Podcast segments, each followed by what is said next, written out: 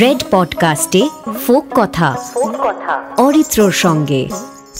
বাংলার এবং বাঙালির ইতিহাসে রূপকথার স্থান কতটা, তার কোনো আলাদা অধ্যায় নেই।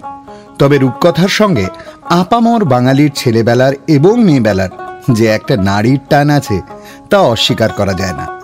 মা, মাসি, ঠাকুমা, রাঙাদিদার মুখে শোনা এই গল্পগুলোর স্মৃতি বয়ে চলেছে জেনারেশনের পর জেনারেশন।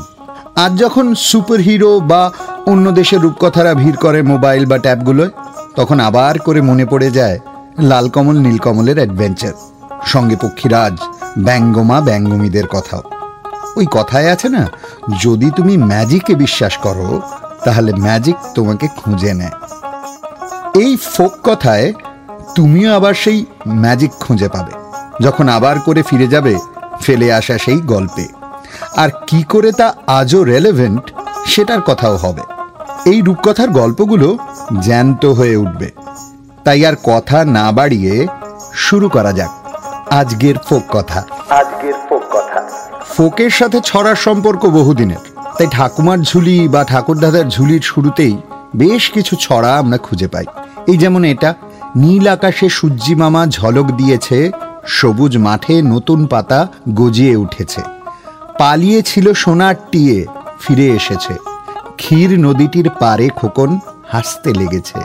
হাসতে লেগেছে রে খোকন, নাচতে লেগেছে। মায়ের কোলে চাঁদের হাট ভেঙে পড়েছে। লাল টুকটুক সোনার হাতে কে নিয়েছে তুলি? ছেঁড়া নাতা পুরনো কাঁথার ঠাকুমার ঝুলি। বাংলা মার বুক জোড়াধন এত কি ছিল ব্যাকুল মন? এই কবিতাটায় বা এই ছড়াটায় আমরা একটা খুব সুন্দর ছবি পাই, যেখানে নীল আকাশে সূর্যি মামা ঝলক দিচ্ছে, সবুজ মাঠে নতুন পাতা গজাচ্ছে মানে চারিদিকটা একটা শান্তি ফিরে আসছে। এই ছবিটা বোধহয় আমরা যে কোনো সময়, যে কোনো দিন দেখতে চাই। যে সোনার টিয়ে এই রূপকটা এখানে বারবার ফিরে আসে যে, এক সময় তো ভারতবর্ষ সোনে কি চিড়িয়া ছিল মানে পরিপূর্ণতায় ভর্তি। সেই সোনা টিয়েও ফিরে এসেছে। আর লাস্ট যে লাইনটা মানে ছেঁড়া নাতা পুরনো কাঁথার ঠাকুমার ঝুলি। আমি আবার পড়ছি, লাল টুকটুক সোনার হাতে কে নিয়েছে তুলি? ছেঁড়া নাতা পুরনো কাঁথার ঠাকুমার ঝুলি। এই যে ঠাকুমার ঝুলি, সেটা কেউ ছোট্ট একটা হাতে তুলে নিয়েছে।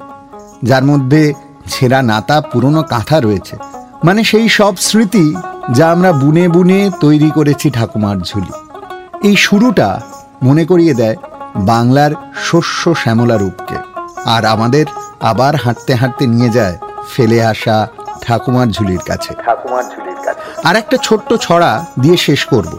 হাজার যুগের রাজপুত্র রাজকন্যা সবে রূপসাগরে সাঁতার দিয়ে আবার এলো কবে। হাউ মাউ কাউ শব্দ শুনি রাক্ষসেরই পুর না জানি সে কোন দেশে, না জানি কোন দূর।